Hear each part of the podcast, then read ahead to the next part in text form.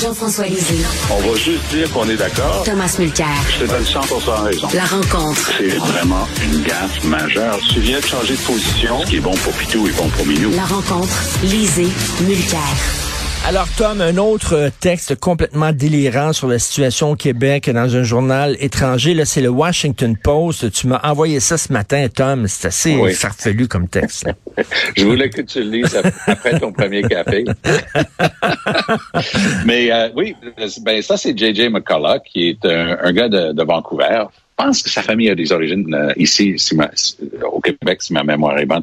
Quoi qu'il en soit, euh, McCullough était jusqu'à présent euh, plutôt célèbre pour avoir toujours picassé la gauche canadienne. Alors, lui, il trouvait toujours à redire, et, puis évidemment, surtout avec le staff, parce que bon, quand tu as acquis une certaine expérience, tu capotes un petit peu moins sur les opinions, mais notre jeune staff, là, qui eux étaient dévoués corps et âme pour la cause du NPD, ils capotaient. À chaque fois que ce gars-là écrivait, il, il devenait dingue. Ça se peut pas d'écrire des affaires de même. Donc, je prends un petit peu la, la même approche parce que c'est c'est de l'opinion. Il prend des petits bouts qui sont vrais, des petits bouts qu'il a lus dans d'autres journaux qui sont un petit peu moins proches de la vérité, et il te fait un ramassis avec ça. Mais le bout, c'est la deuxième chose que je t'ai envoyé ce matin. C'était son tweet. Parce que je t'ai entendu dans ta présentation tantôt dire, hey, on n'est pas l'Alabama, mais lui, il affirme le contraire. Il dit l'Alabama da- dans sa comparaison. Oui, oui. Alors, euh, New York Times hier, au cours des au cours des trois quatre derniers jours, euh, par contre, il faut faire attention parce que on peut dire ce qu'on on veut, c'est une opinion, euh, machin. Oui. Puis il y a des choses là-dedans qui sont absolument vraies. Mais le problème aussi, c'est qu'il commence à avoir une masse critique euh, externe. Donc, on peut parler du Politico, euh, on peut parler du New York Times, on peut parler de Washington Post. New York Times et Washington Post, ça a commencé avec des gros morceaux. Euh, donc, je, je pense que oui, euh, il y, y a des choses à reprocher à la loi 96. J'écris régulièrement là-dessus. C'est mon opinion. Et j'explique qu'est-ce que je vois de, de mal et de problématique avec ça.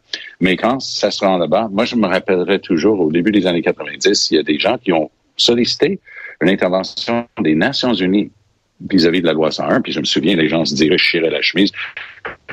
Comment peux-tu oser dire que la loi 101 enfreint les, accords à, à la internationale en matière de droits de la personne. Et voilà, le 31 mars 1993, le Comité des Nations Unies sur les droits de la personne dit, hey, oh, un instant, là, oui, vous pouvez avoir une loi qui exige le bilinguisme, qui, qui peut exiger même que le français soit prédominant, mais vous ne pouvez pas interdire d'autres langues. Et c'est- c'était les Nations Unies qui ont, qui ont dit ça. Et ça, ça a mené au changement de la loi 101 à ce chapitre-là. Donc, il faut faire attention d'être d'avoir une réaction épidermique à toute analyse ou critique qui nous plaît pas.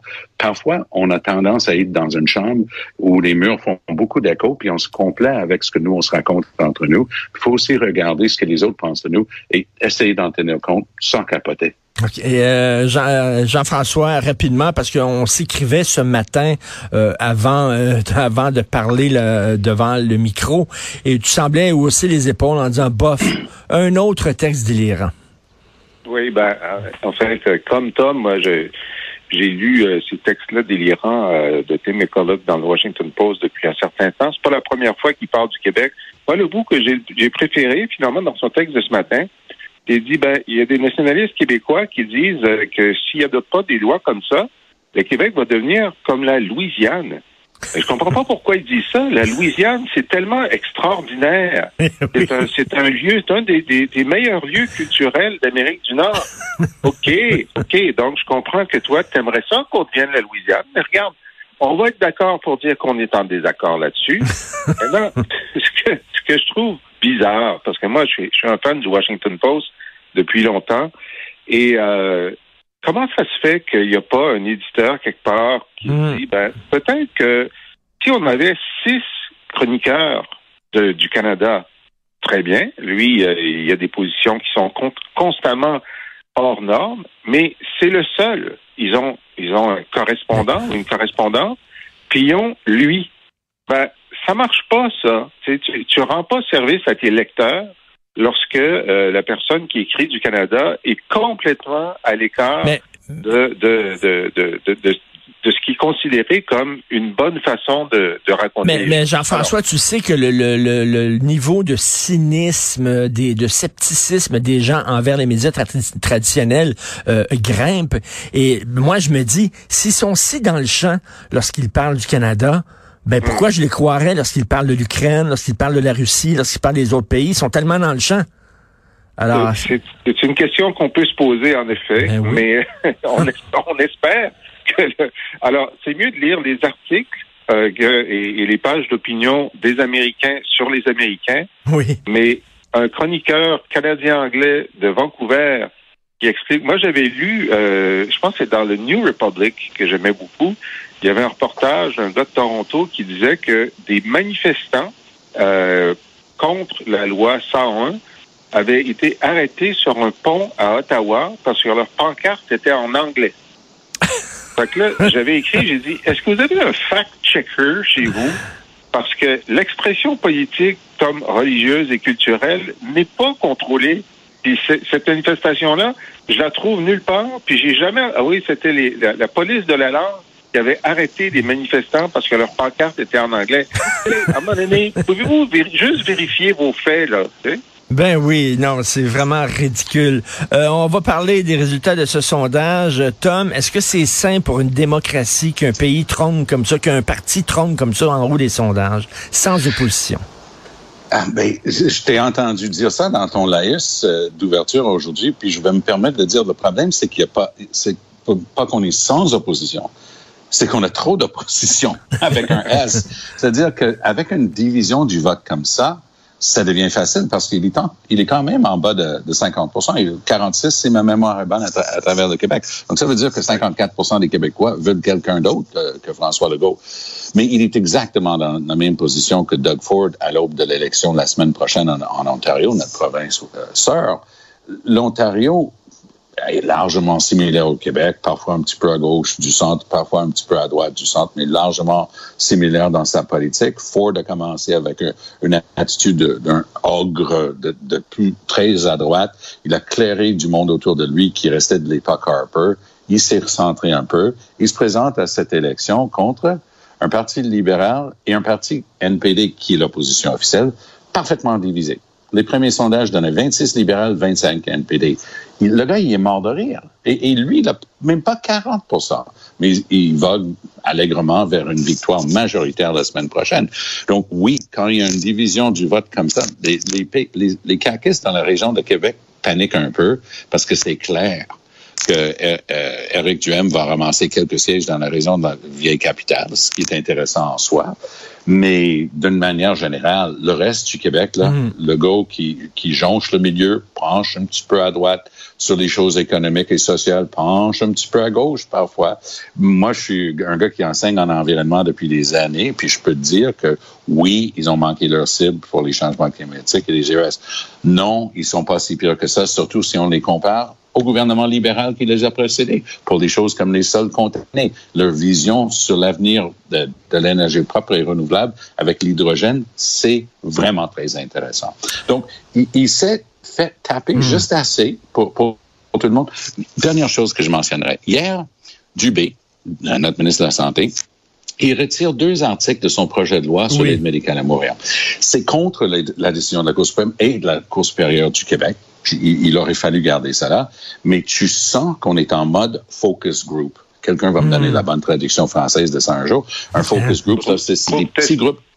Un groupe test, non, un groupe test, je ne l'oublierai pas, merci Jean-François. un groupe test, c'est un petit groupe de personnes, 12 15 personnes qui représentent bien ta population, puis tu leur poses des questions.